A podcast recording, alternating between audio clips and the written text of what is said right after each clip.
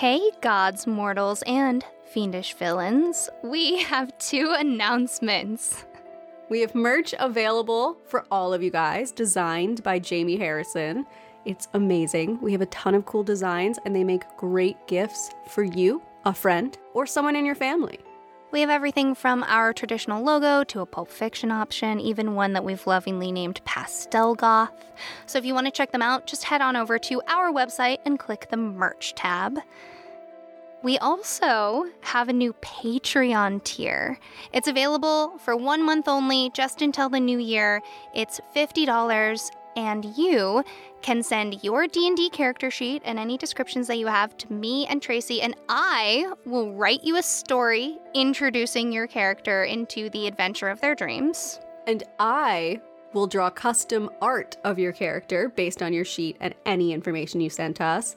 And the best part is you can then take that character and put them in the middle of our battle royale. We're so excited. We're going to host a battle royale with everyone who joins the limited tier. There are only 10 slots available. It's a great gift for your DM or anyone in your party who's looking for a D&D themed gift, but it can also be a great gift for yourself. 2020 has put me in a little bit of a treat yourself mood. So, Me too. if you're there with us, check out our new Patreon tier and as always, we hope you enjoy the episode.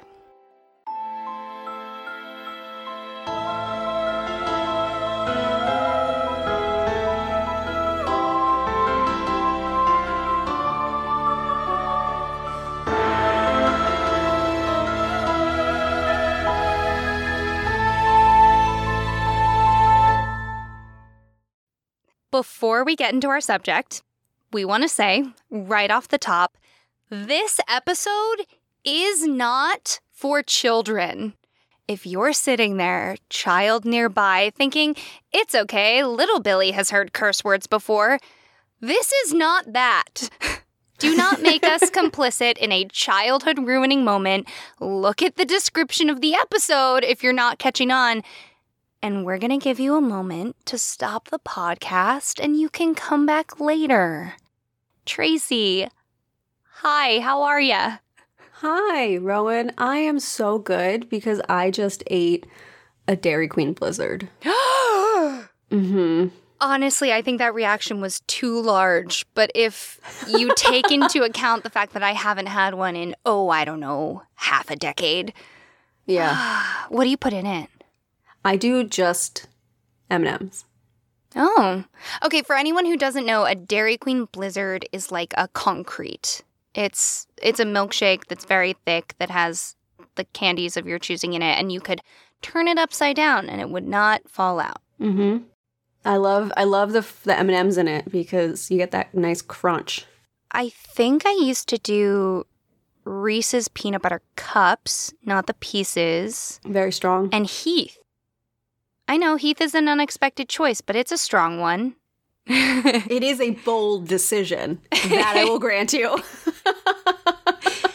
I'm impressed that you went for a cold, yummy thing in a cold winter month. I just was sitting, Tim made us dinner, as he pretty much always does. And it was a really yummy udon soup. Mm. And then I was sitting there and I was like, I just want something sweet and cold. So we got Dairy Queen Blizzards. That sounds awesome. I I just found out that Starbucks hot chocolate is dairy free if you make it with the dairy free milk. Oh. I know, and I, you know, I don't have an excuse to go to a Starbucks at the moment, but Mhm. the absolute second that I do, I am going to pay too much money for a human to make me hot cocoa. Every time I go out now, which is so seldom, I use it as an excuse to treat myself and get something delicious somewhere. Usually at like a Starbucks or a coffee shop.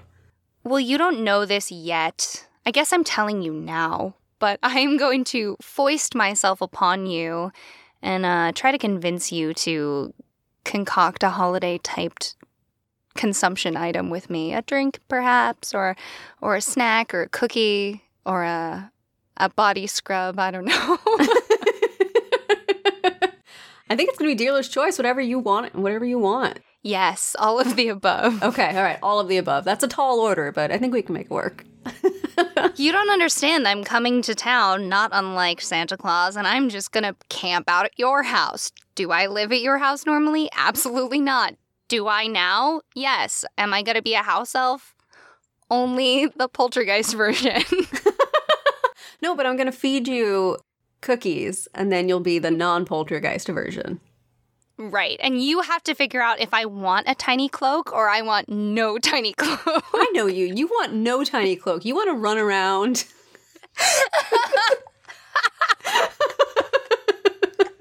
oh, goodness me. Hi, I am Rowan Hall. and I am Tracy Harrison. And this is the Willing and Fable podcast, a podcast where we talk about ancient myths, local legends, and why stories have staying power. and this, our dear, loving listeners, is our last episode of the year. Mm-hmm. We did it. We? Episode 30, end of season one, final episode of the year. We're tying it all up with a neat little bow.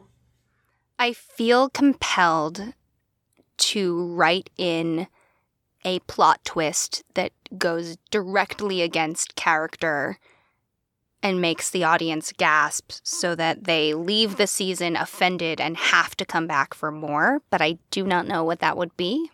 I think that would be you telling an extremely happy, wholesome story and me telling an extremely dark and sad story.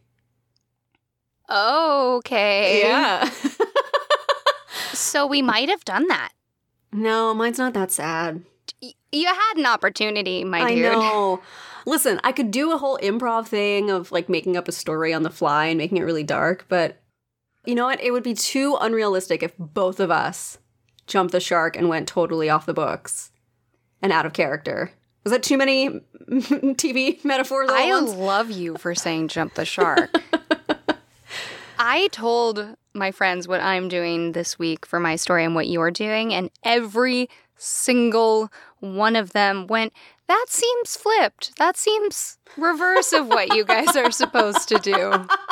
and we picked it immediately. There was no debate. You knew you wanted to do yours, and I wanted to do mine. Yeah, no, this was one of the few stories that I was like fisticuffs. Let's go. If you want this, you're going to have to ask really nicely with puppy dog eyes or I'm not going to cave. it was not necessary.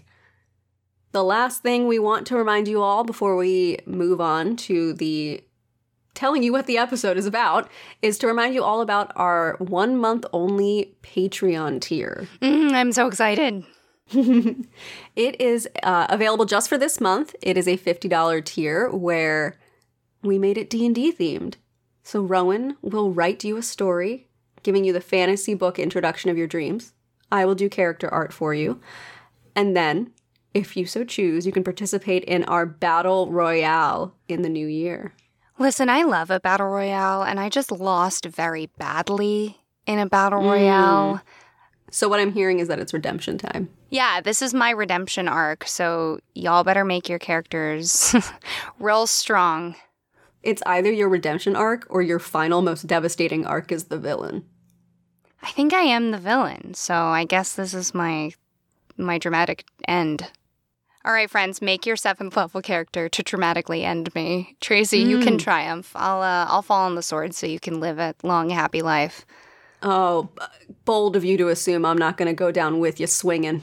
Swinging right beside you. You're right. I'm petty until the end. I'll bring you with me. All right, friends, this is the adults only portion of the podcast. So, hey, all you adults. Thanks for sticking around for our last episode.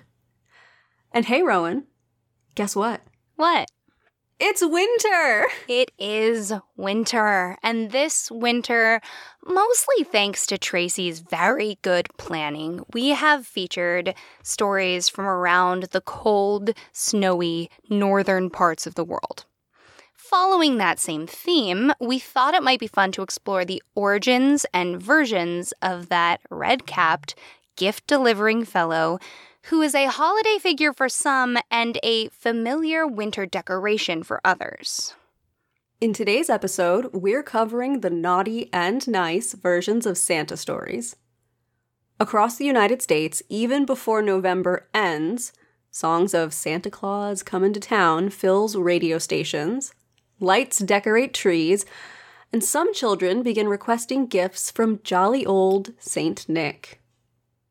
This folkloric figure is pretty hard to completely avoid, even for those who don't celebrate the Christmas holiday. And even those who do don't know all of the interesting history about his origins. We think Wikipedia succinctly sums up the figure of Santa Claus for anyone who is unfamiliar. Quote, Santa Claus, also known as Father Christmas, St. Nicholas, St. Nick, Kris Kringle, or simply Santa, is a legendary character originating in certain Christian culture who is said to bring gifts to the homes of well behaved children on the night of Christmas Eve, the 24th of December, or during the early morning hours of Christmas Day, the 25th of December, and coal to naughty kids. The modern character of Santa Claus was based on traditions surrounding the historical St. Nicholas, a 4th century Greek bishop and gift giver of Myra, the British figure of Father Christmas, and the Dutch figure of Sinterklaas, himself also based on St. Nicholas. Some maintain Santa Claus also absorbed elements of the Germanic deity Woden, who was associated with the pagan midwinter event of Yule and led the wild hunt, a ghostly procession through the sky.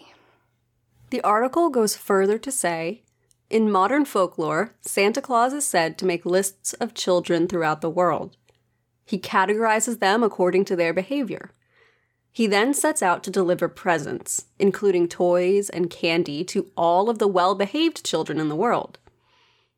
Misbehaving children receive coal on the nights of Christmas Eve. Santa Claus is said to accomplish this feat with the aid of his elves, who make the toys in his workshop at the North Pole. Santa Claus's flying reindeer are also said to provide assistance with pulling his sleigh. He is commonly portrayed as living in the North Pole and laughing in a way that sounds like ho ho ho.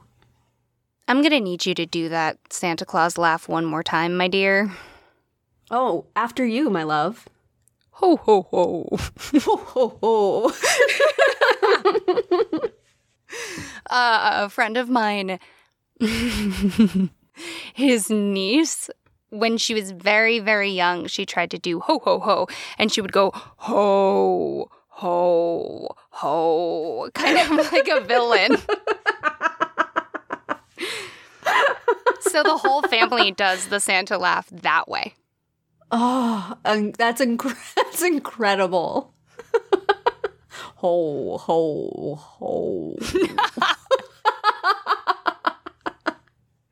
so now that you know the basics of this modern figure and how the heck he laughs, let's talk about the naughty and nice side of this famous mythology. Tracy, I immediately at the beginning of our season planning said, I am doing the origins of Santa Claus and you can't stop me. And you said, okay, that's perfectly fine. yes. In my family's celebration of Christmas, it is not one of the Christian high holidays, but rather an adaptation of Yule or the winter solstice, and an opportunity to celebrate the love among family and friends.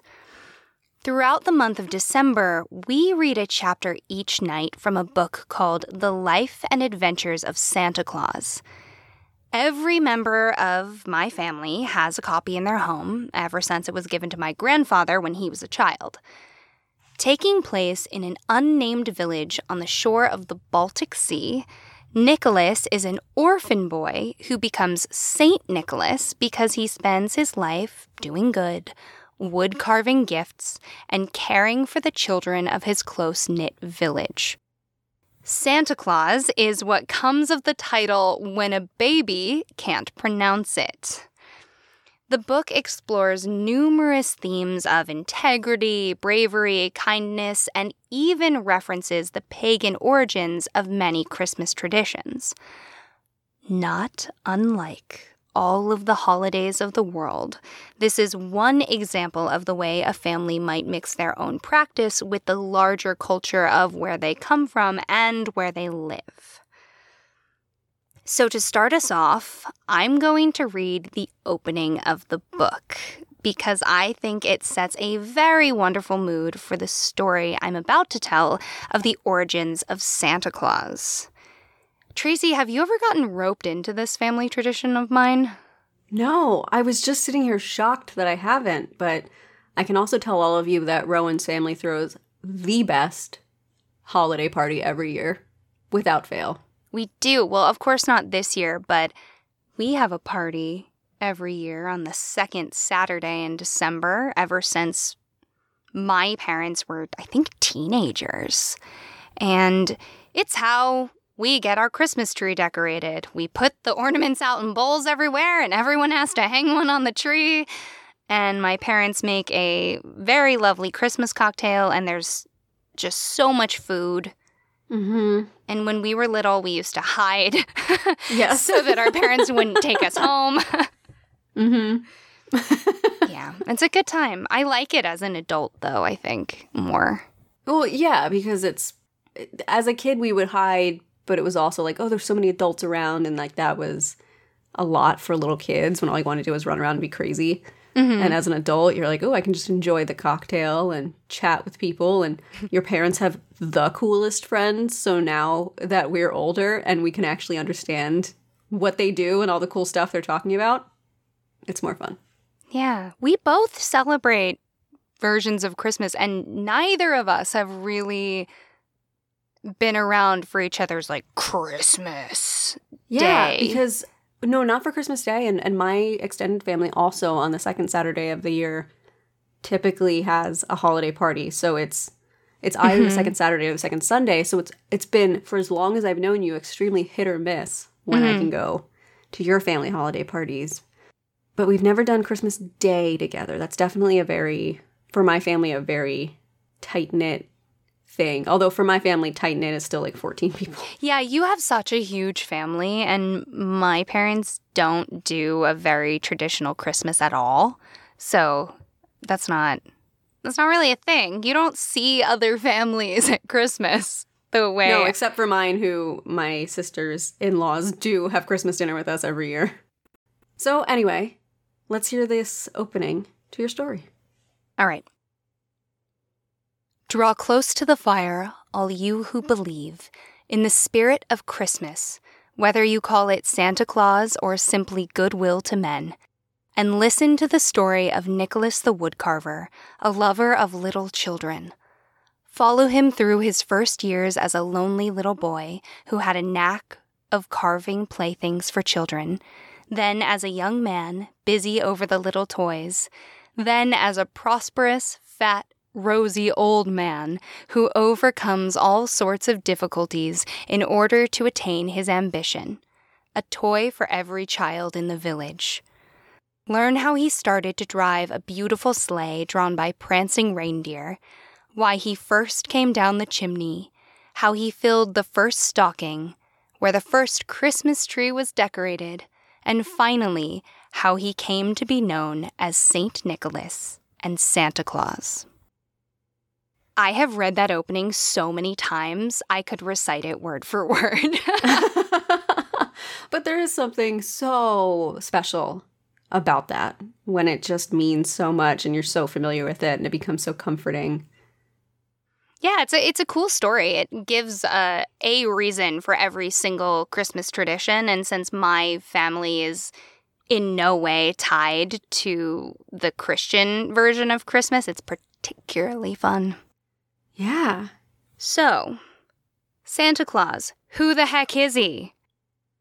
To quote Coca Cola's own website, as they are the brand that sort of owns the guy in red, Mm-hmm.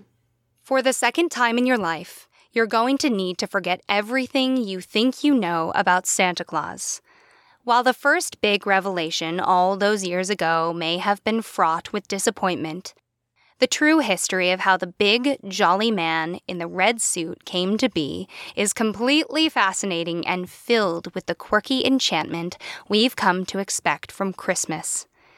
In the story we're about to tell you, the legend of Santa spans multiple continents, assumes many different identities, gets hijacked by the first settlers in colonial America, takes a trip through the Civil War, and gets a makeover from a New York advertising firm. Thanks to the best known soft drink in the world. Hmm. I wanted to include that because is a soft drink company responsible for the existence of Santa Claus? Absolutely not. Will America turn anything into capitalism? We absolutely will. Oh, 100%. Yeah. So, soda ad aside, St. Nicholas might not be who you think he is. To quote the History Channel, the legend of Santa Claus can be traced back hundreds of years to a monk named St. Nicholas. It is believed that Nicholas was born sometime around 280 in Patara, near Myra in modern day Turkey. Much admired for his piety and kindness, St. Nicholas became the subject of many legends. It is said that he gave away all of his inherited wealth and traveled the countryside helping the poor and sick. In one story, three young women could not be married because their poor father did not have dowries for them, or the money a woman's father paid to the bridegroom as part of a marriage agreement. St. Nick dropped a bag of gold into their home through the chimney so that the first girl could wed, and it is said to have fallen into a stocking that was set to dry by the fire overnight. This practice continued on until each woman was wed, as a means of keeping her from sex work. Though the stalking element is likely part of the story that has grown in modern times, that is certainly a famous tale. The quote from the History Channel continues on to say Over the course of many years, Nicholas's popularity spread, and he became known as the protector of children and sailors. His feast day is celebrated on the anniversary of his death, December 6th. This was traditionally considered a lucky day to make large purchases or to get married. By the Renaissance, St. Nicholas was the most popular saint in Europe, even after the Protestant Reformation, when the veneration of saints began to be discouraged. St. Nicholas maintained a positive reputation, especially in Holland. People loved this saint so much that his bones were moved more than once so that mm. everyone could still have access to him as part of their pilgrimages. Wow. Mhm. Why why sailors were included in that? I do not know, but it's interesting. Yeah, the sailors I can't I can't pinpoint, but it's pretty much everything else you can see the seeds of what he's going to become today. It's funny to me that December 6th did not become a Black Friday since it was a lucky yeah. day to make large purchases. Yeah. But there can only be so much shopping in one month. All right, so the belief in St. Nicholas spread across Europe, but where does the name Santa Claus come from? In New York, when our country was very much newer than it is today, two 1773 and 1774 newspapers printed that groups of Dutch families were honoring the anniversary of St. Nick's death.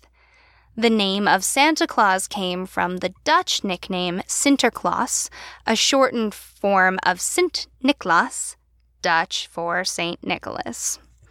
While the figure once wore a very unfamiliar blue three cornered hat, artists like Washington Irving helped to solidify his place in history today. In 1809, Irving called St. Nick the patron saint of New York in his book, The History of New York. Okay. All right. Getting popular, getting even more popular already. I'm seeing it.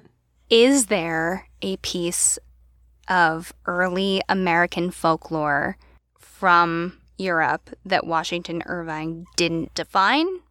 I doubt it. the jury's still out. Yeah, we haven't found it, so. Not long after Irving got involved, around 1820, stores caught on to the usefulness of advertising Christmas shopping. By the 1840s, newspapers had specific sections for holiday ads, and in 1841, our very own Philadelphia hosted hundreds of children who came to see a life size model of the jolly gift giving elf. This entreated stores to host live Santas, and the Salvation Army even got some skin in the game in the early 1890s when they began dressing unemployed men as Santa to solicit donations to pay for the free Christmas meals they gave away. And if you're wondering what this department store Santa rigmarole looks like, check out the 1947 film Miracle on 34th Street. It is one of the most famous depictions of a child interacting with Santa in a store. Yep, I watched that movie in high school in our drama class. Really? Yeah. Oh, this is funny. I didn't take that drama class. I for some reason couldn't get it into my schedule.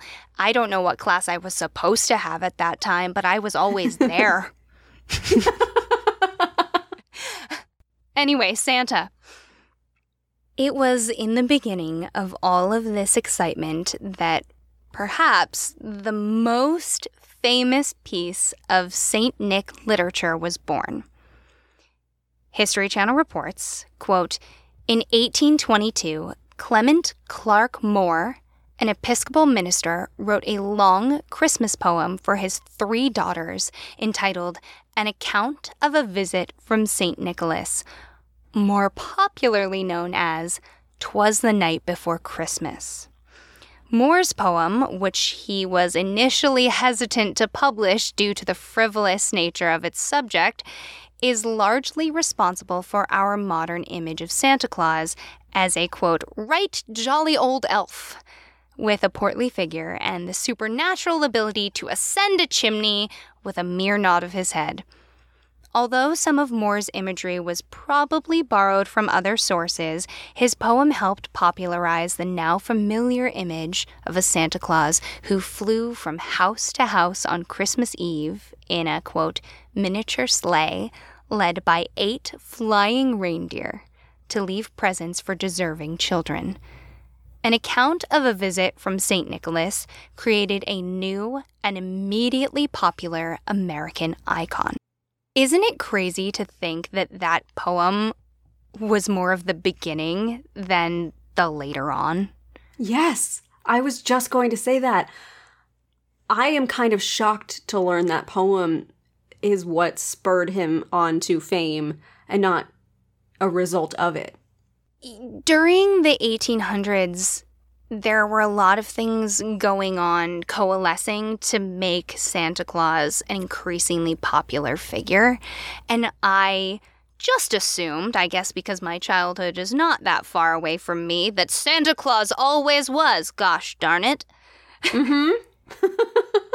and because you think of the 1800s as that classic Christmas time. It feels like everything Christmas takes place in the Victorian era. Oh, absolutely. Scrooge is being a miser.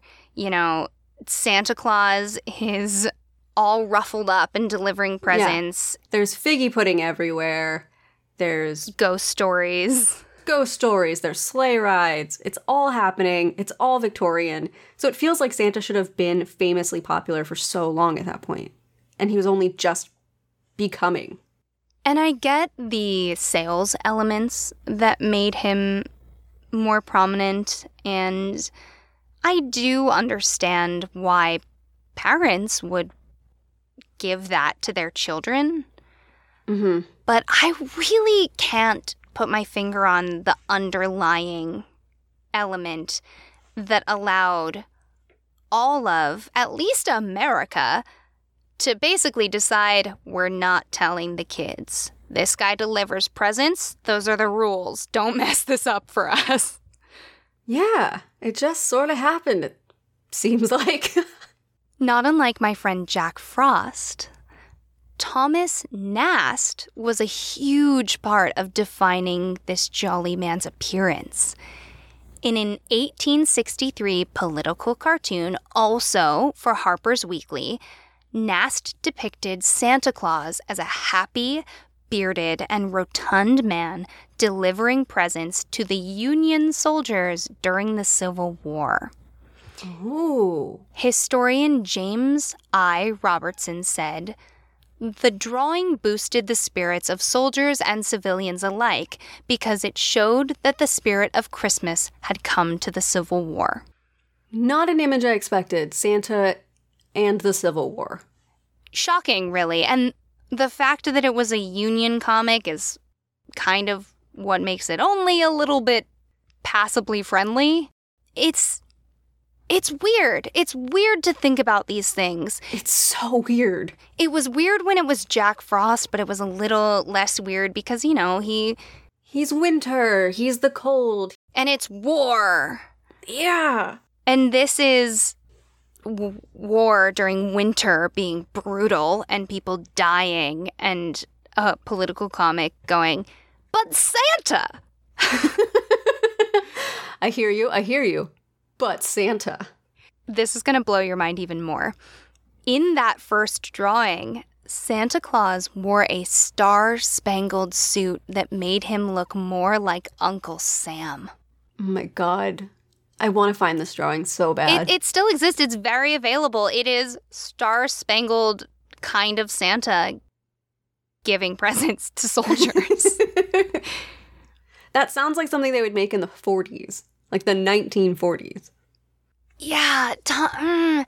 so Thomas Nast drew Santa Claus for Harper's Weekly for 40 years after that original wow. comic. And for a while, he was still tweaking the imagery. Uh, he went through a period of wearing a green suit. But eventually, he did settle on the red suit. And this happened around 1881 arguably the most famous depiction of Santa Claus that was the beginning of future adaptations. This man is truly round, and by round I mean he is a circle. and he's holding presents. He's got holly in his hat, rosy mm-hmm. cheeks, and he's smoking a pipe. So while some credit Coca Cola for Santa's red suit, this is absolutely not true, despite the excellent marketing tie in. Mm. But the beverage company is very invested in this folk hero.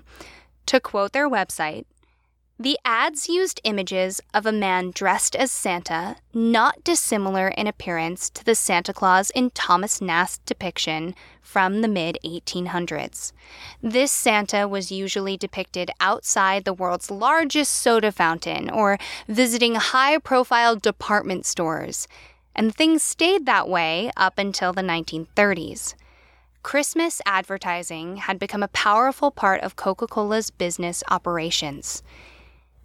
In 1931, the company commissioned the services of D'Arcy Advertising Agency and Michigan born artist Haddon Sundblom to create a campaign featuring a more wholesome and approachable Santa Claus, something that captured the true essence of Santa himself and wasn't just a man dressed up in a costume.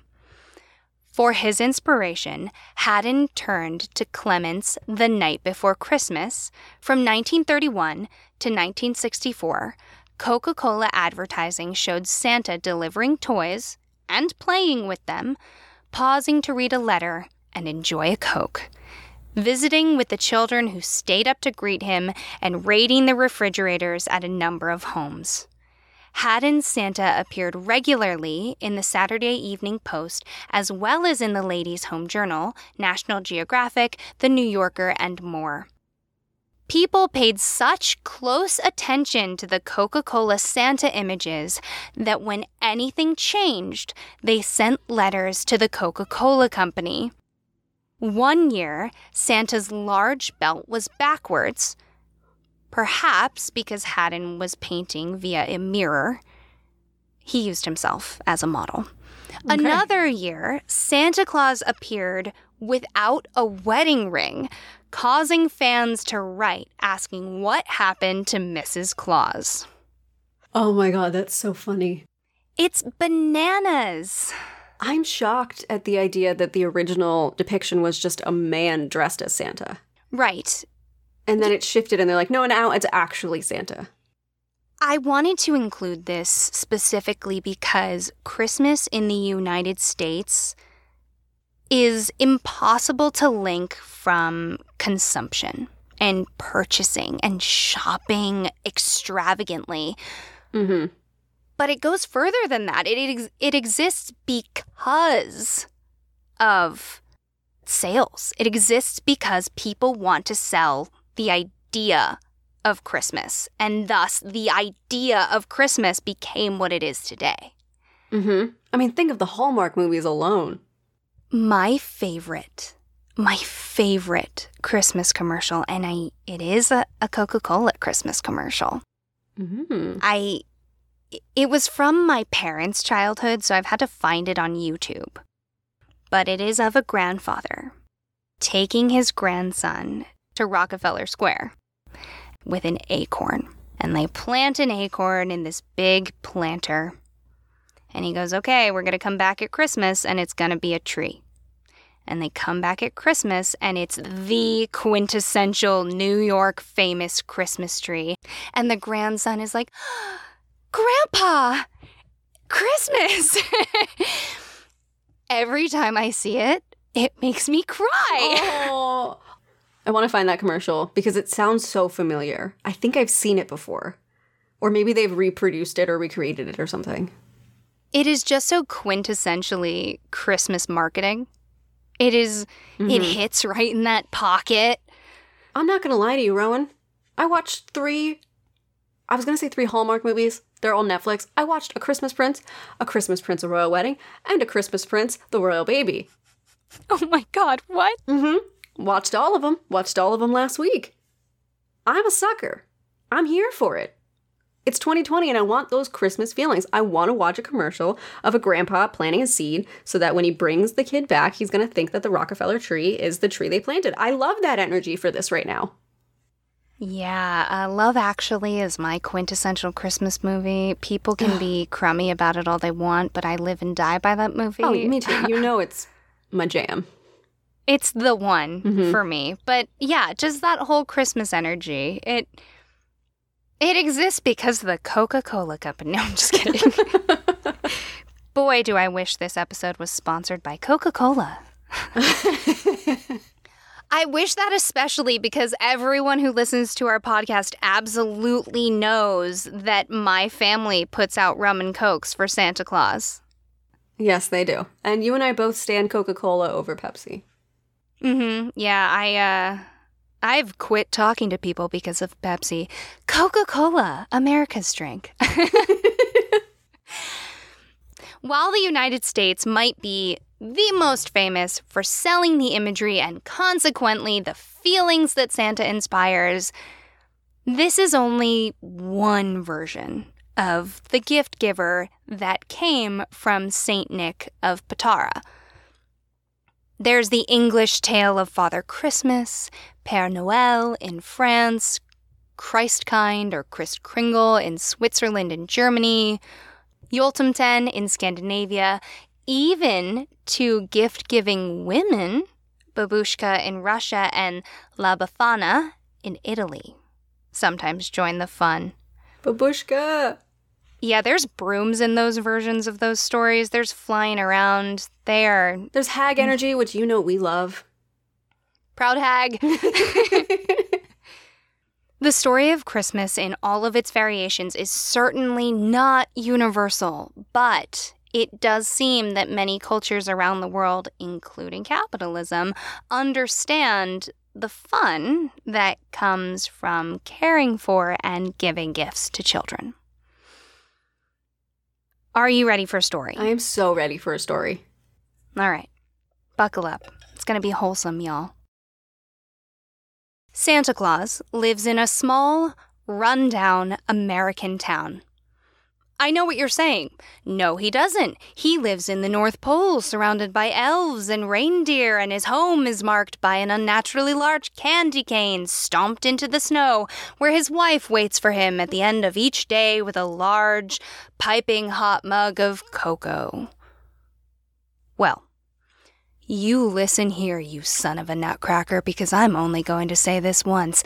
I am Christmas spirit come to you in the form of your festive, omniscient narrator, so you'd better stuff your stocking because I will kick your sugar plums straight to the naughty list if you question me again. So, Santa Claus himself lives in a beat up town in America. But no, I will not tell you where, as the big man needs his privacy, and it's best that the kiddies don't know. And by the way, he's an old, widowed war vet named Richard, not Nicholas. His closest friends, mostly passed away, rest their souls, call him Dick, but you don't know him yet, so that'll be Rich to you. Mm-hmm. Before you fuss, just sit tight and listen to the story grab your eggnog. This is what the holiday is about. Each year, in the month leading up to Christmas, the local, nearly empty, mall of this town hosts the man of the hour, Santa Claus himself, so that all the local boys, girls, and various children may sit upon his lap, plead their case to appear on the nice list, and make their gift requests. He's surrounded by a gaggle of overworked elves that look suspiciously like the zit covered teenagers from the nearby high school. And the parents pay far too much money for staged pictures in a Christmas themed hut that spends most of the year in a storage facility that definitely has a spider problem. Children cry while they stand in line. Parents tweak their backs, shifting the wee ones from hip to hip while they wait, and it all seems like an absolute capitalistic waste of time until it's their turn. If you've ever seen a child meet their hero, you'll understand exactly what I'm about to describe. When placed in the much worn velveteen lap of our mall Santa, little Shanae or tiny Xander's eyes will grow as wide as saucers, and all the horrors of raising a tiny human will melt away from the nearby parents as the warm glow of true belief falls upon the scene. I'm not kidding. And it's not the awful fluorescence of the mall lighting that does it. There is an actual, visible sparkle of magic when a child looks upon this old man in an older costume and tells him what they want for Christmas.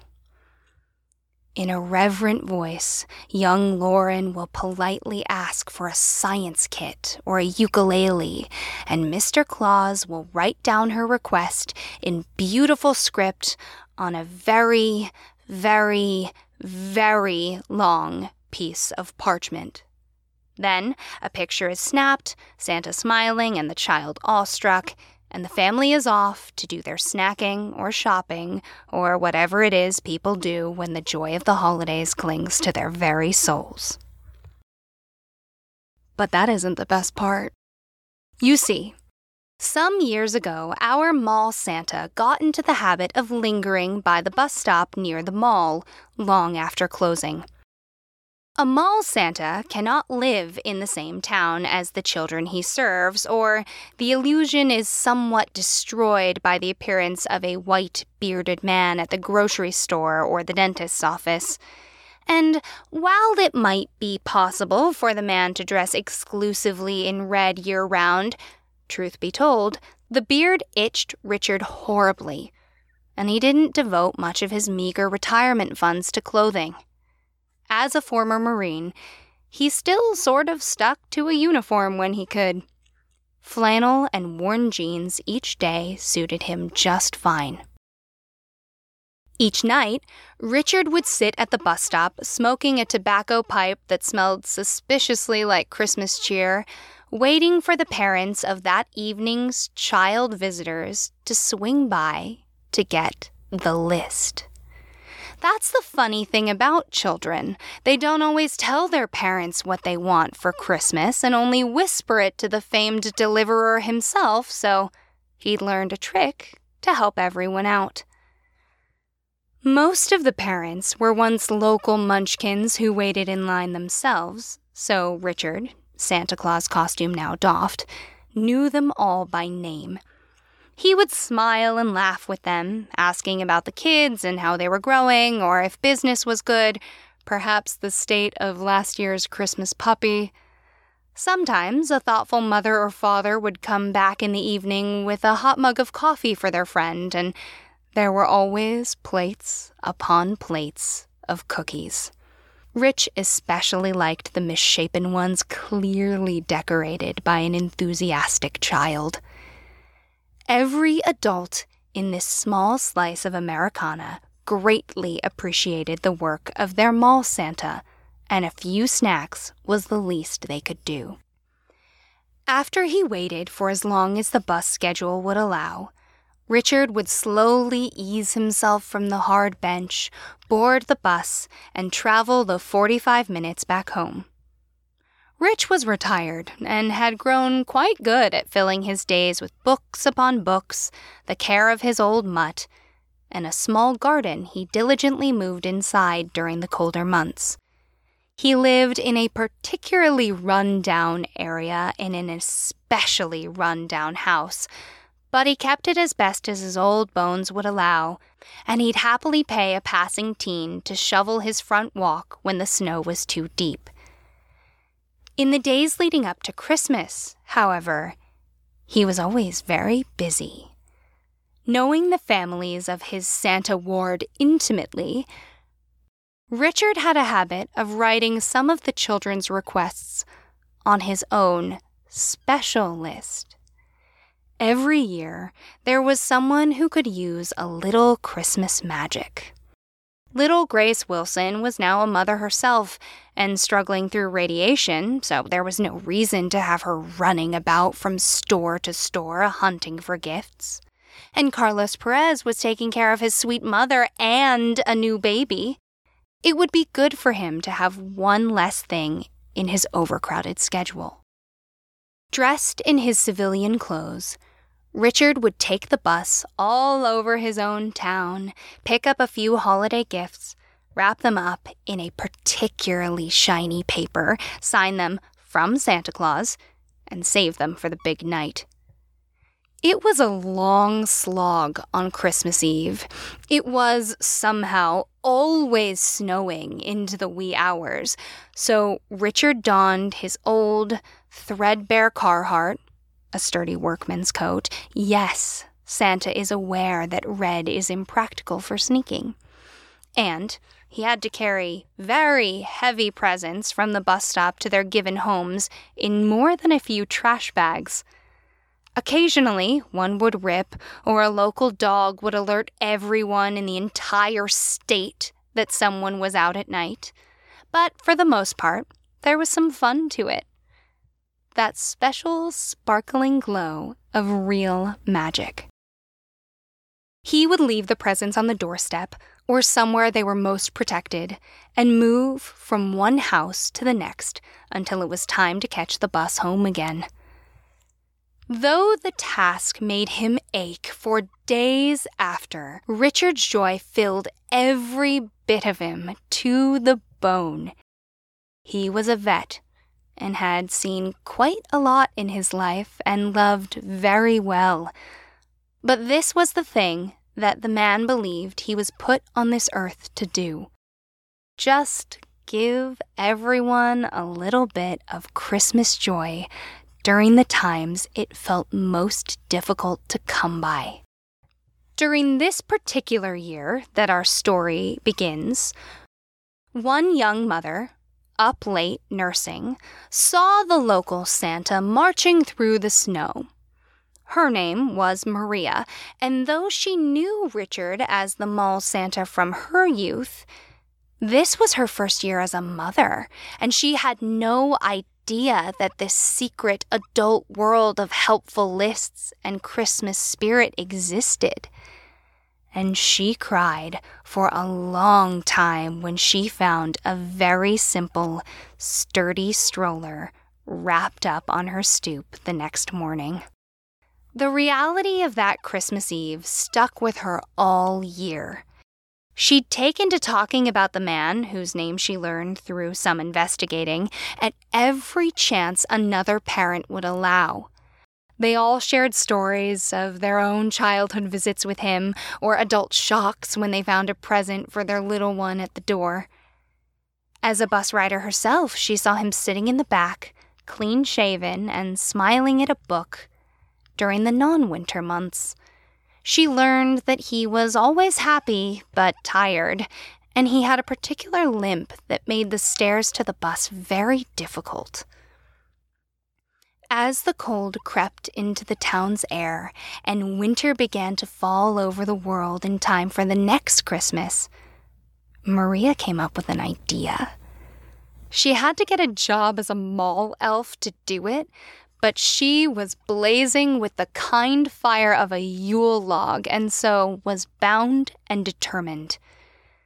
While the children whispered their Christmas wishes to their beloved Santa Claus, Maria would come and whisper her plan to the parents who relied on him for his important lists.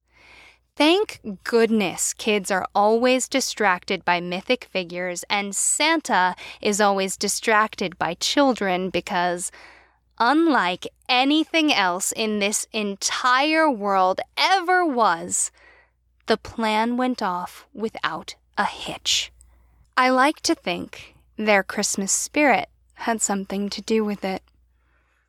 In this particular town, at this particular mall, Santa worked until the very last available moments of Christmas Eve, which made for a very, very long and difficult night when combined with his selfless adventure to have cared for and known at least two generations.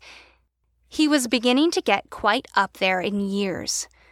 So, Richard was quietly wondering to himself how much longer he would be able to keep this Christmas delivery up when he rounded the midnight corner of a familiar cul de sac. There, at the end of the street, was a group of parents gathered around a bright red pickup truck. The truck wasn't anything special, really. It had seen a few hundred thousand miles and more than a few bumps in the road. But it was shining like the star of Bethlehem itself, they'd polished it so well. Maria came forward right away, walking quickly but trying not to jostle awake the bundled up baby strapped to her chest. She smiled. It's no sleigh with reindeer. Richard was beaming from ear to ear under his bright white beard and couldn't figure out what to say while the young mother led him forward to join the rest of the group. Each one of the parents had something exciting to tell him about how they'd put a new radio in the old truck, or how a few of them had worked on the engine together. They were just like the giddy children who'd once sat on his lap, and he felt just like a young boy getting the race car of his dreams on Christmas morning. Maria couldn't stop grinning with joy. They'd all pulled together what little they had and a whole lot of elbow grease to get that very good man a beat up old truck to get him around. All their enthusiasm and laughter sounded just like a real, true, loving thank you and I can promise you that it wasn't those blinking streetlights that cast the scene in a warm, sparkling glow. Merry Christmas, Richard! Maria hugged him, her new baby between their bodies and the rest of the group joining in the chorus of holiday cheer. If you've ever seen an ordinary man who's been told he's a hero, you'll understand exactly what I have no words to truly describe. Richard, all happy tears and laughter and hugs and, yes, aching bones, loaded up the remaining bags of presents, climbed into the bright red truck the parents of his small Santa parish gave him on Christmas Eve. And he was, as much as anyone ever has been, Santa Claus. You did it! you told such a wholesome story, although I have to point out you did start it out with veiled threats.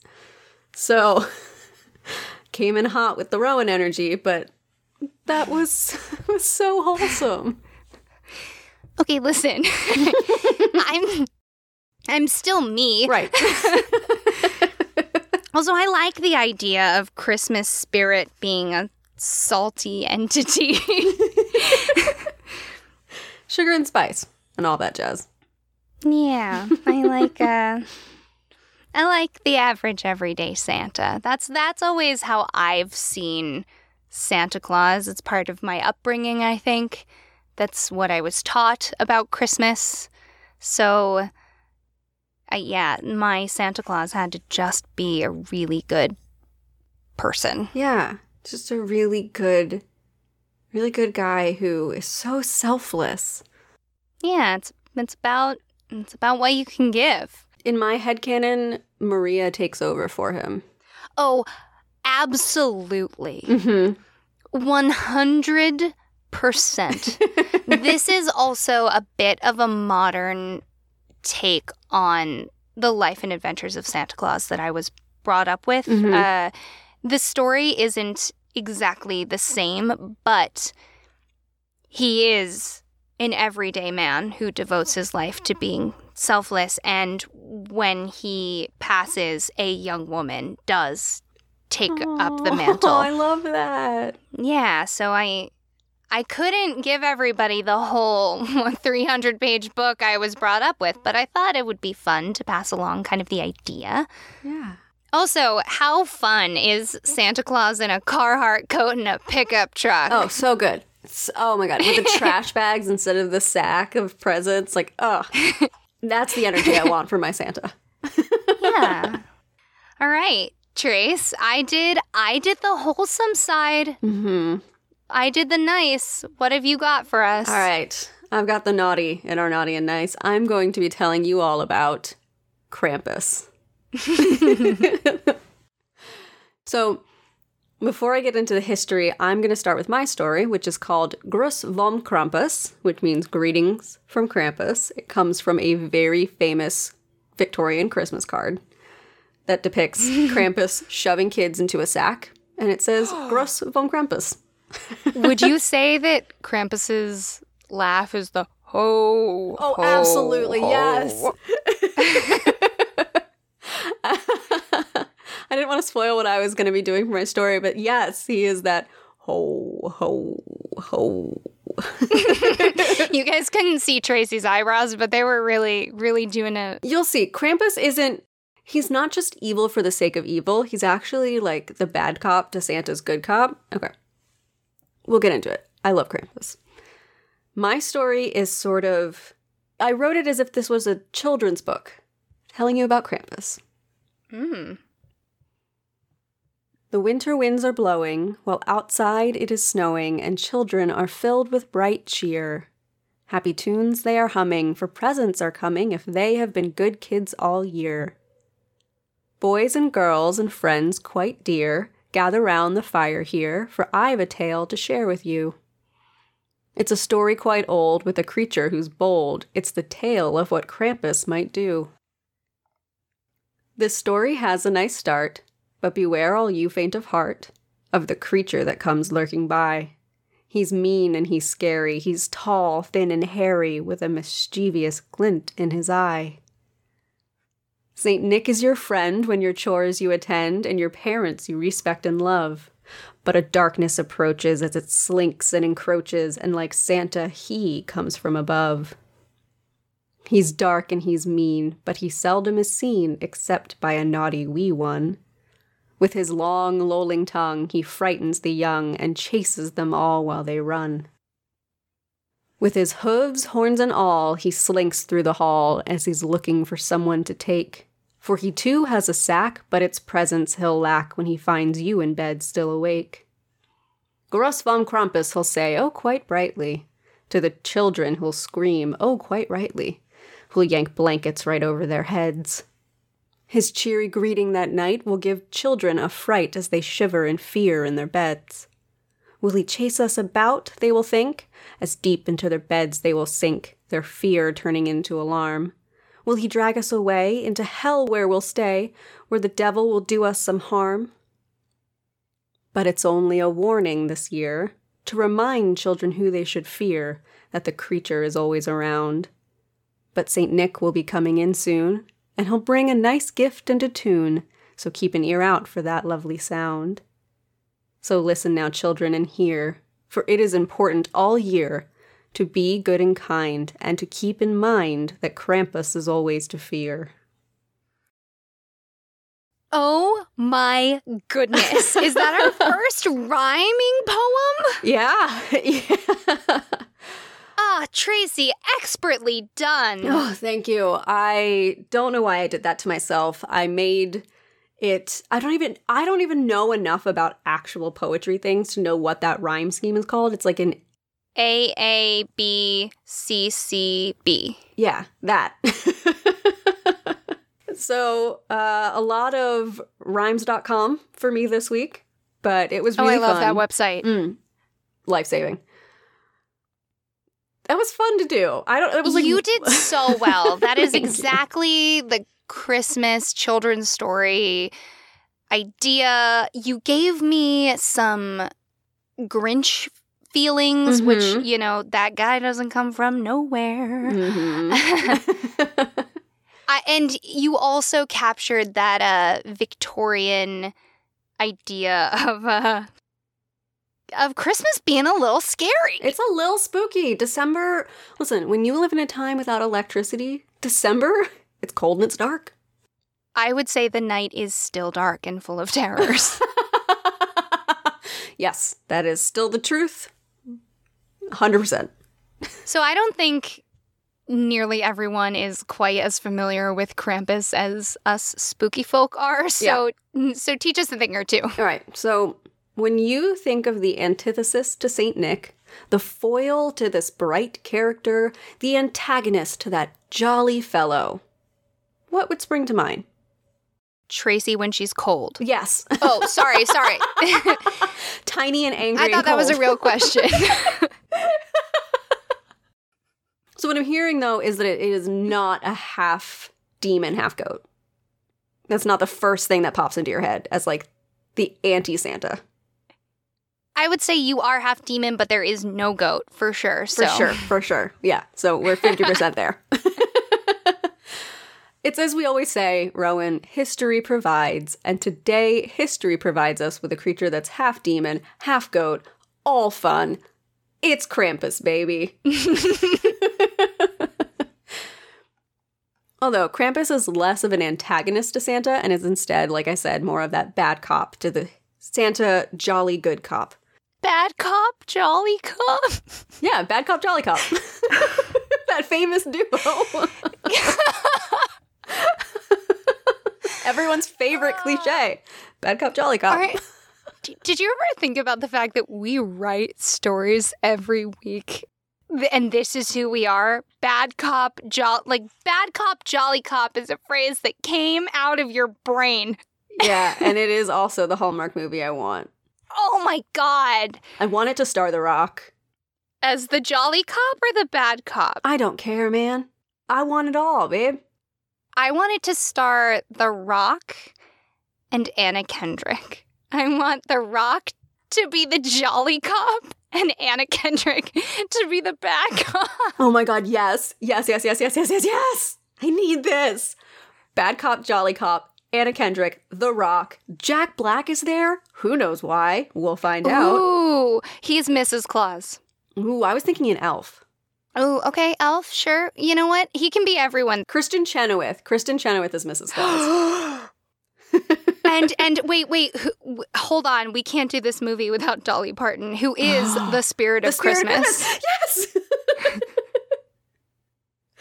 All right.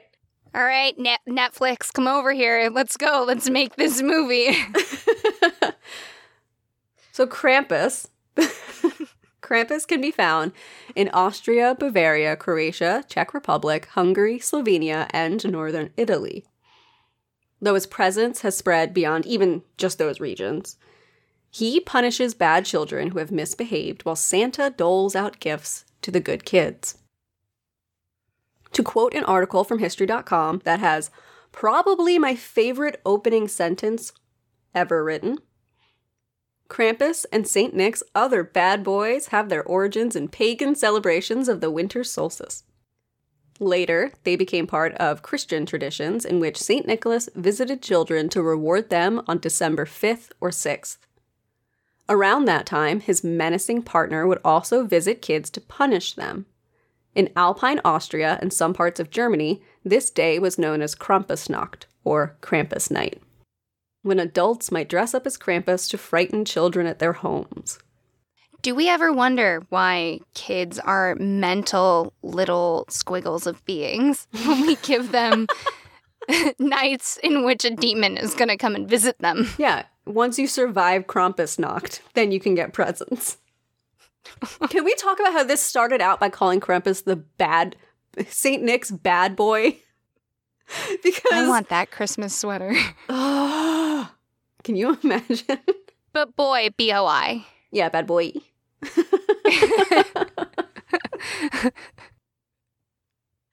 Krampus is described as a half goat, half demon with a long, pointed tongue, horns, dark hair, fangs, and a long, pointed tail.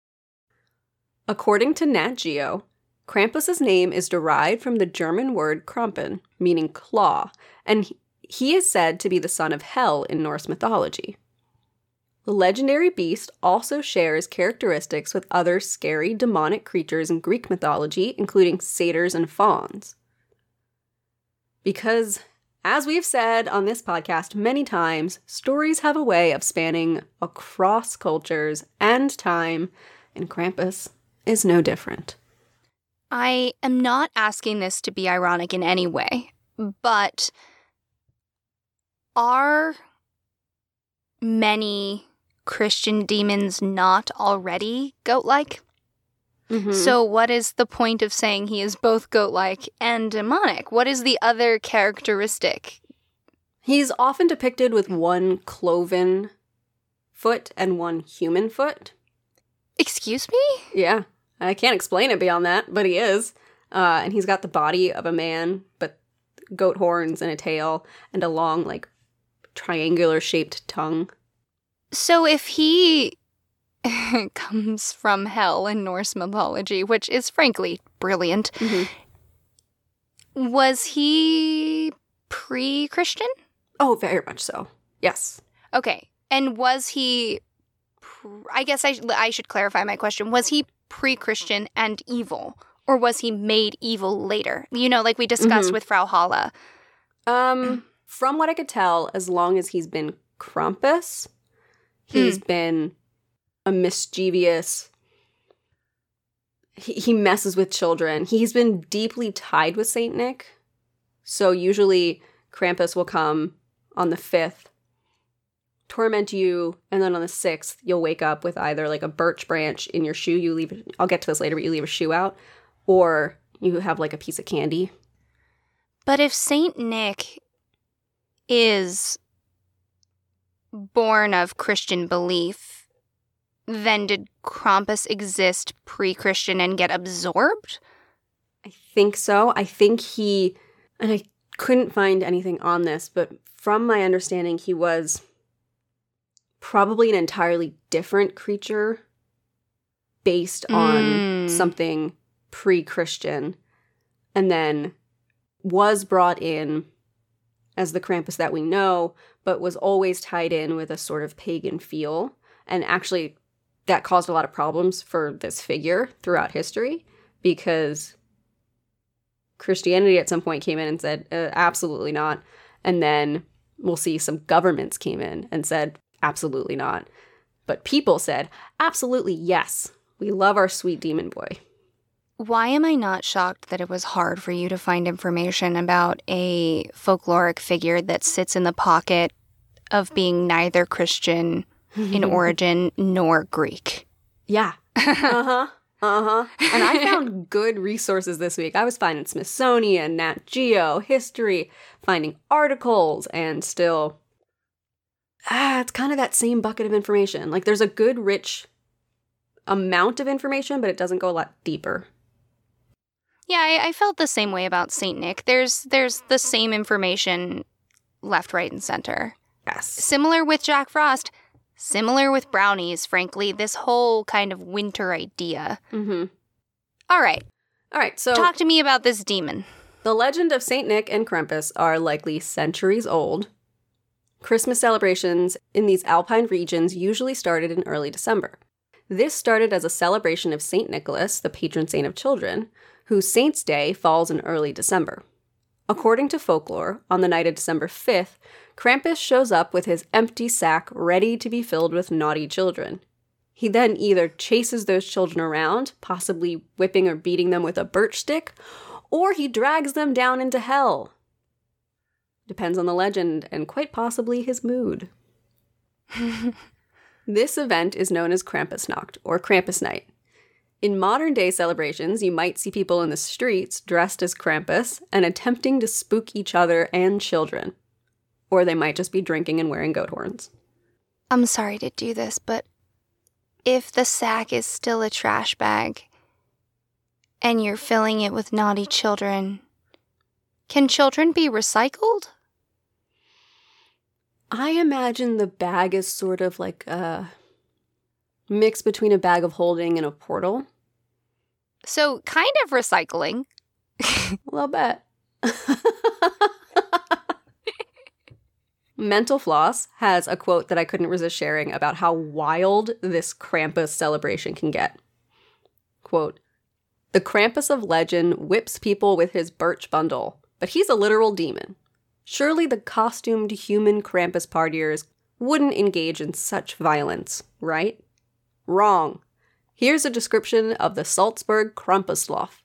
From a tourist who expected mere costumed buffoonery and came home with welts. The narrow streets in the old city section of Salzburg were packed with pedestrians as the Kram posse stomped through. Many people were caught unaware and reacted with terror. Some would flee and try to seek refuge in a shop or a restaurant, only to be pursued by a determined Krampus. With so many easy targets, we again managed to escape largely unharmed. At times, we were chased, jostled, and struck, but compared with the brutality we witnessed, it was obvious we had been spared the full brunt of what Krampus could muster. This writer went to Krampuslaufs in three cities and described savage beatings to people's thighs and shins, as well as a Krampus chasing down and sitting on a teenager. But despite the fear and bruises, it's all in good fun. And hey, at least they aim for the legs. End quote. Yes. Stop it with these soft winter holidays of hugs and cheer. And that's your my reaction was like, you couldn't pay me. You couldn't pay me to go to this situation. If you want presents, you have to be ready. You have to fight for it. I don't need a drunk man slapping my legs with a stick. I don't need it. You don't just get presents, you have to earn presents. That's true. You gotta earn it. so let's say you survive Krampusnacht. You earn your present. The day after this event is December 6th. It's Nicholas Tag or Nicholas Day when children look outside to see if the shoe or boot that they left outside has a gift. Usually it has a small item or a candy cane inside of it. If you survived Krampusnacht but you weren't particularly good, St. Nick will leave a rod or a birch branch in your shoe to let you know you've been bad. I'm so sorry, I can't. if you survive. Yeah. of 5 mm-hmm. survive mm-hmm. December It's dramatic. 5th, you may get a candy cane in your shoe. Hey, keep those expectations as low as the boot on your ground. It's Krampusnacht. You got to make it through. You're going to love that candy cane. You're going to savor that candy cane. It's going to be the best candy cane you've ever had. This is the holiday in which we weed out the weaklings.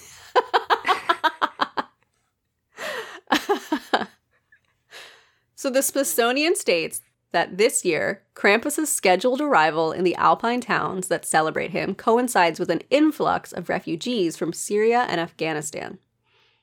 Though the festival is well loved, it gave rise to concerns that the new neighbors might be scared of the tradition and its nightmare fueling costumes. Rather than canceling the parade, town officials decided to educate the newcomers. The Telegraph's Rosina Sabur writes that refugee children in Lienz were invited to a presentation where they learned about the props, costumes, and customs of Krampus. Sagers likes the idea of introducing Krampus to refugees in Austria. Quote, I think it's wonderful that they want to get the refugees used to this sort of thing, he says. You can't force people to adopt cultural traditions of which they have no basis or point of reference. End quote. I wanted to include that little bit of wholesomeness in the middle of uh, drunken leg beatings. Because as crazy as the celebration is, I think it's really it's really important that the people who celebrate it are trying to bring others in and show them the fun of it and the joy of it and recognize that it could be not joyful if you don't understand what's happening. it's not a great pitch. It really isn't. Come to a holiday, we will beat you with a stick. And if you survive, we'll put something yummy in your stinky shoe. Can you imagine sitting a bunch of kids down and go like, "Okay, everyone. Today we're going to talk about Krampus. He is a half goat, half demon. Stay sitting. No, no, no. We're not. No, no, no. Just sit. Okay. He does have horns and teeth and, and a big tongue. Calm down. We're not even at the bad part yet. Like, can you just imagine? You forgot the Hi, welcome to our country. Here's how it's gonna be from now on every year. yep. Listen, people get drunk and have fun. It's it's it's like the it's the alpine version of SantaCon in New York. It is a large gathering of people during the winter. If that's the comparison, then yes, both of those no, a lot are of drinking is involved. Drinking and food is also involved in both situations. Okay. All right, so that same article says that during the 12th century, the Catholic Church attempted to banish Krampus celebrations because of his resemblance to the devil. More eradication attempts followed in 1934 at the hands of Austria's conservative Christian Social Party, but none of it held, and Krampus emerged as a much feared and beloved holiday force. Listen, you love him, you hate him, you love to hate him. It gets better and better. We're gonna beat you if you survive the holiday force. Yeah. He's not a good guy. He's just, he's the bad cop to Santa's jolly cop. Bad Cop Jolly Cop is the name of the episode. You know that, right? Yes, I do. so Nat Geo further explains that Krampus has been having a resurgence over the past few years. Thanks partly to a bah humbug attitude in pop culture, with people searching for ways to celebrate the Yuletide season in non traditional ways. In the United States, people are embracing the dark side of Christmas with Krampus movies, special Krampus television episodes. They're throwing Krampus parties, attending local Krampusnachts in cities like Washington, D.C. and New Orleans, and running in Krampus themed races. He's getting popular. I'm not surprised. I love him. I think he's scary as all heck, but I love him.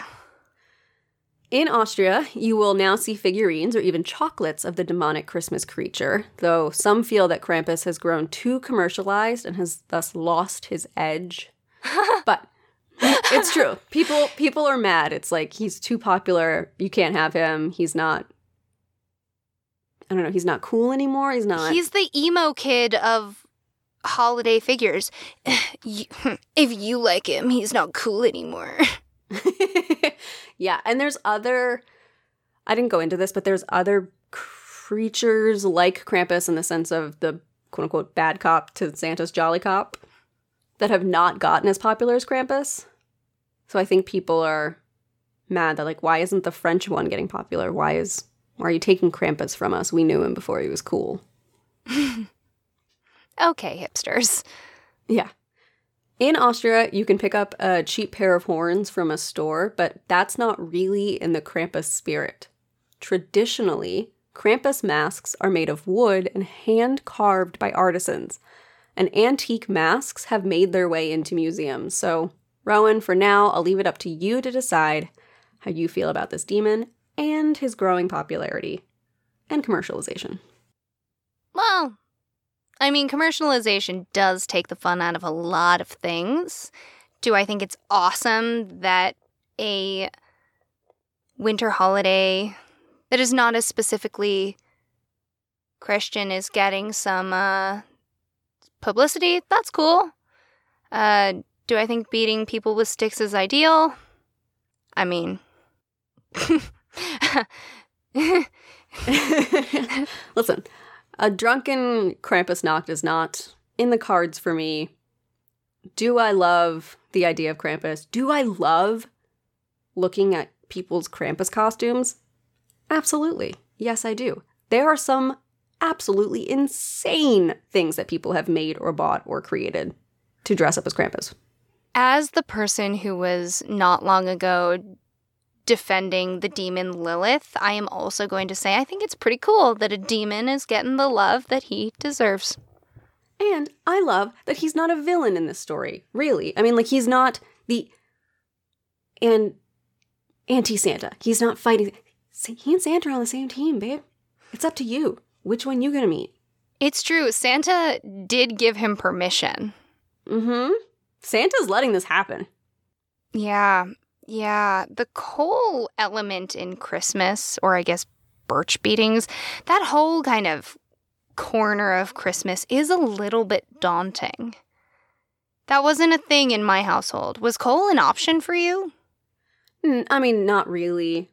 But as a little kid, I do remember the drama of one of our friends who was objectively a very difficult child getting coal and then a bunch of presents. Like a bunch of presents, but first she opened up coal. Oh, that's a little bit. That ruins the effect. Yeah, but as a little kid, we talked about it for weeks. I think you have to commit. If you're going to give your child coal, it's it's coal only. You guys, this is why I'm not a parent. I think there are better ways to communicate with your child that they clearly. Clearly. But if we've gotten to the point that coal is even on the table it's mm-hmm. an all or nothing deal. Yeah I, I think that's fair. I think that's fair. But no in, in my household coal was okay one in my household coal was not really an option. Two i am terrified of authority and b- absolutely follow rules so i don't think i was ever really afraid yeah, you were never in danger of getting coal in your stocking. No, I uh not once, not ever. No. But if the option is coal or getting beaten with a stick? Okay, you're making it sound a lot more brutal than I think it is. You know what? No, I'm not ruling that out. Maybe today it's not that brutal, but way, way back, you know, spankings were not yeah. the end all be all. You're right. All right. There's one last thing I want to talk about, and that's Krampus cards. Something that we have not really had the opportunity to talk about on this show as much as I would love to are the traditional Victorian Christmas cards. It was a common Victorian tradition to send morbid Christmas cards, which is so willing and fable energy. Oh, yeah. Mm hmm. Some historians think it was meant to serve as a reminder of the poor and hungry during the season, and while this makes sense for some of the cards with, say, a dead robin on it, it does not really explain the cards that show things such as a frog dancing with a beetle under the sunlight. That one we just can't explain. By 1860, sending Christmas cards had become a popular tradition, and cards were printed in large numbers in Britain. By 1870, the cost of posting Christmas cards had dropped to half a penny, encouraging more members of Victorian society to send cards. While early versions of Christmas cards did often portray happy families in the snow, later on the Victorians decided that a more morbid sense of humor was appropriate for the season. By the late 1800s, we see images of Krampus stealing children or Santa himself stalking children outside the house. I think we should note here that this overlaps very clearly with the early depictions of Santa Claus that were becoming popular. Yes, at this point in time, Santa was not a figure set in stone. His appearance was not clear cut. His role in the holiday itself was still a little bit fuzzy, and you see that reflected in the holiday cards of that time. They are so wildly all over the place. There was also a time when a couple people, uh, some people tried to make Santa Claus tinier, like a house elf Mm-hmm. from that tradition. And there was also a period where Santa Claus was thin. Yes. Let that settle in your brain. Thin, and if I remember, I've seen pictures of him thin and in a blue coat with like white stars on it. Blue, yes, blue. Well, the Mhm. white stars, I think, was Star Spangled Santa. but th- there were all kinds of outfits for him that were not this hard and fast red coat, white fur. Mm-hmm.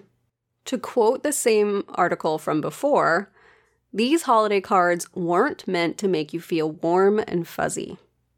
Ones marked Gruss vom Krampus, greetings from Krampus, showed Krampus stuffing a distressed child into his satchel or preparing to hit one with his bundle of birch sticks. Many of these postcards depicted Krampus going after children with his sticks, leading them away in chains, or carrying them off in his bag. There were also cards that were a little bit more adult. Krampus cards in the early 20th century show him punishing children, yes, but also proposing to women. In some cards, Krampus is portrayed as a large woman whipping tiny men with her birch sticks and carrying them off in her satchel. In another, a smiling woman dangles a defeated looking Krampus in the air, holding his bundle of birch sticks behind her back. You can draw your own conclusions about the gender politics in these. End quote. How amazing is that? Ugh, it proud hag. It's proud hag energy. Proud hag energy. The idea that there were Victorian women or early 20th century, so Edwardian women, simping for Krampus is everything to me. Goth culture is not new, and also goth culture markedly began with Frankenstein, but it existed before that. Mm-hmm. We need to find a place that does collections of Victorian Christmas cards printed that you can buy so we can mail them thither and yon. Oh, yeah. I think there's places on Etsy that sell them. You have a mission. they are amazing. I love them so much. So from now on, I will only be accepting Krampus themed holiday cards. Please and thank you. Me too. That's all I had for you on Krampus. He's so interesting, so spooky, so dark. He's the monster Christmas boyfriend you didn't know you needed. Now that we've presented two options for your holiday season, you get a choice. Wholesome Santa in a pickup truck or a devil beating you with a bundle of birch sticks Half goat, half devil. He's got horns. with with two different feet. he does have two different feet. That's a real put off for me. The different feet is weird. I'm trying to process that that's your line. you looked at everything from horns to teeth to long pointed tongue to tail to the weird goat legs. And we're like, yup, yup, yup, yup, check, check, on board, totally fine, got it. Ooh, asymmetrical feet. That's not it, bro. I'm out. I'm not here for that. Well, one could say some of those things have benefits that come with them. The feet from two different species, couldn't think of a one. I. Uh huh, try. What's the downside, though? You know, Being deeply unsettling? again, it's just, I'm just coming to terms with the fact that you looked at horns and went, not, I'm, I'm confused why you think it's horrible that I'm drawing the line at different feet. I just think it's funny. I think it's so funny that you're like, yes. Creepy Christmas boyfriend on board, on board. He walks in, takes off his large boots, and you're like, I'm out the door, baby, not for me. That's where I stand.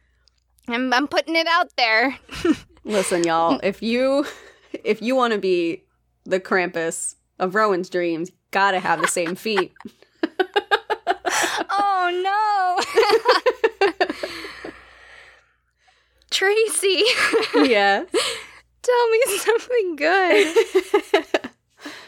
This is the last one of the year, no pressure. I know. I have been thinking about this all last night, all day today, because I wanted it to be something so good and so meaningful. I mean, you have one option, really, and I'm not going to tell you what it is until after you mess it up. I'm gonna be seeing Rowan soon. Aw, you're so right. let me let me check some things off. Gonna be saying seeing Rowan soon. We did a podcast together. I'm so proud of us. Uh, my real one was that I'm enjoying Baldur's Gate. How'd I do? Oh my god. Okay, you were doing so well. It was so wholesome. It had holiday energy. It made my heart feel warm and fuzzy, and then you replaced me with Baldur's Gate. Not replace, enhanced. You know, you were on me about the different feet, and then you're coming in like, video games are better than you. We're gonna take those words. You took those words, put them in your hands, and shoved them in my mouth. I know. I know. Oh, Listen. God, we have too much fun together. I do. I, I do genuinely love doing this podcast with you. I'm so proud of us. I'm proud of the work that we've done. Baldur's Gate is so much fun. Yeah, I know. I just set you up to be a goofball. Um, I didn't know that you were really going to go for it, but uh, talk to me about Baldur's Gate because I do not play and I'm interested. you would like it. I think you would really like it. You're not a huge video game person, but it is. It's D and D the video game. It's by Wizards of the Coast. It's Ooh. it's five E. It's D. It's five E D and D. You get to make your own character. Uh, I am playing a half elf ranger. You know I love me some character customization. Dragon Age Inquisition is my favorite video game of all time. It's got a similar, somewhat similar energy to that. It's so much fun. The NPCs in your party are so fun to interact with. They're such complex characters. So right now it's early release, so it's pretty buggy and it's in kind of a it's post beta testing, but it's still early release, so they only have the first act out. Um, even with all of that, highly recommend it is so much fun. I've been reading articles about some of the bugs and people goofing on them. But past that, past the theoretical articles I've read, I don't know anything. Is it uh, is it a thing that I could play with someone, or no? No. It, I think there is a Hmm. multiplayer option, but I haven't looked into it. I've been playing the kind of single player story mode. Yeah, I just I need human interaction, even virtual human interaction in my in my games. That's what I'm craving lately. Probably 2020 energy, you know. Strong 2020 energy. So, Rowan, Mhm. you have one right option. Okay. Tell me something good. Well, it's definitely not you. She's passing it with flying colors, everyone. oh, goodness. While I am proud of us, and I'm very proud of us, yeah. Because we did the darn thing, and um, you know I love you madly. Oh, you know, I think you're all right. Thank you. I don't know if I'm committed to this friendship yet. I'm still in beta testing. Nag me. I'm sorry, go on. You know that I can't make that my something good because it's too good. we have an upper limit on this.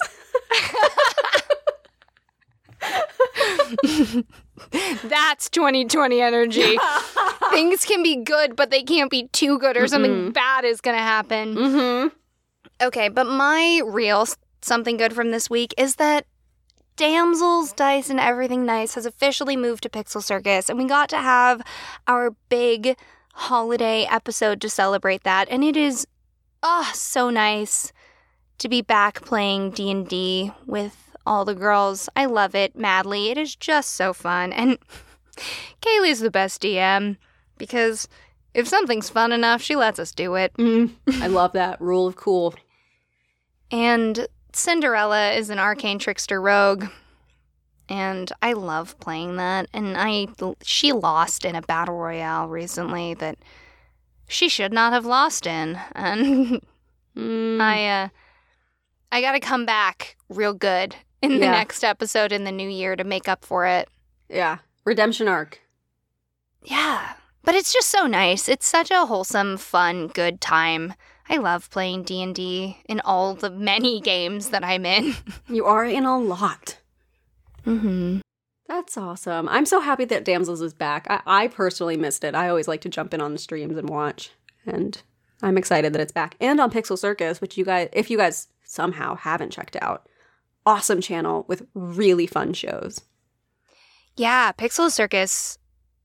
A, it's a great place to be and work because everybody on the channel is genuinely cool and Mhm. kind and fun to be around. But also, there are so many good things coming in the new year. I'm really excited for One Time on the Internet, which is the other show that I'm in that starts up in January. Because I'm a I'm a glutton for research. So I have a research podcast, and there will be a research stream. Yeah, you're gonna be losing your dang mind, huh? Or I'll be smarter. Hey, they're not mutually exclusive. ah.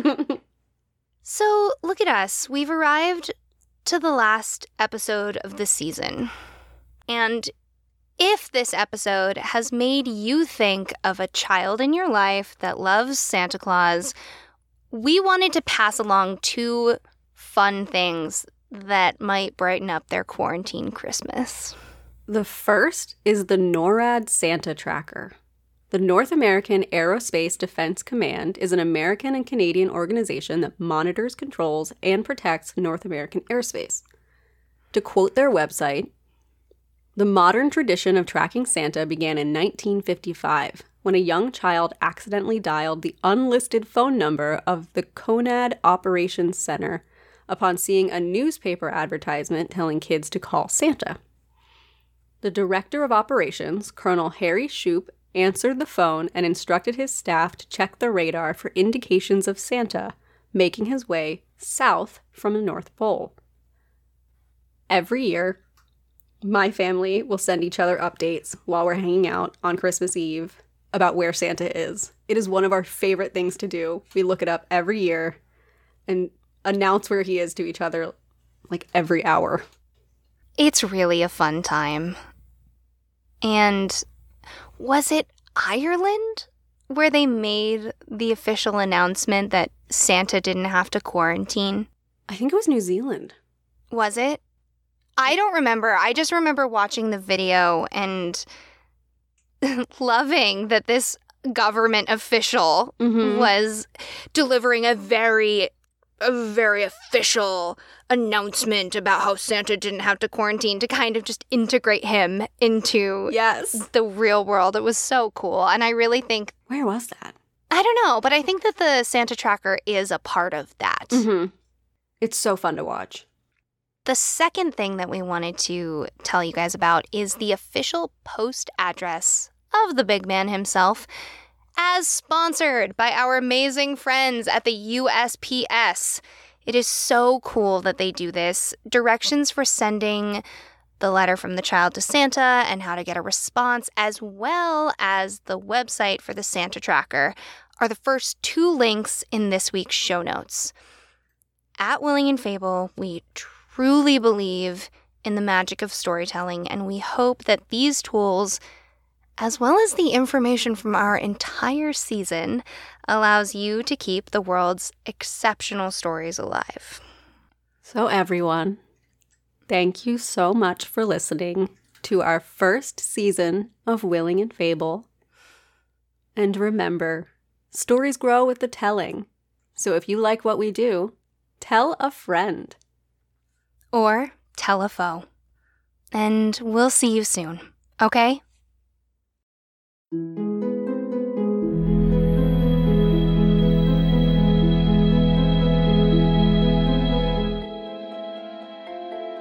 Thank you so much for joining us for the Willing and Fable podcast. This episode was written and produced by Tracy Harrison and Rowan Hall. That's me. Our music was written and performed by Taylor Ash, and our logo is by Jamie Harrison. If you ever want to watch or read what we're reading, head over to willingandfable.com for our show notes, or find us at Willing and Fable on Instagram, Twitter, and Facebook to join the discussion. We hope you'll rate, review, and subscribe to our podcast using your favorite listening source. And check out Willing and Fable on Patreon, where we have more than a few surprises for you, including custom artwork, stories, and access to our secret Discord channel.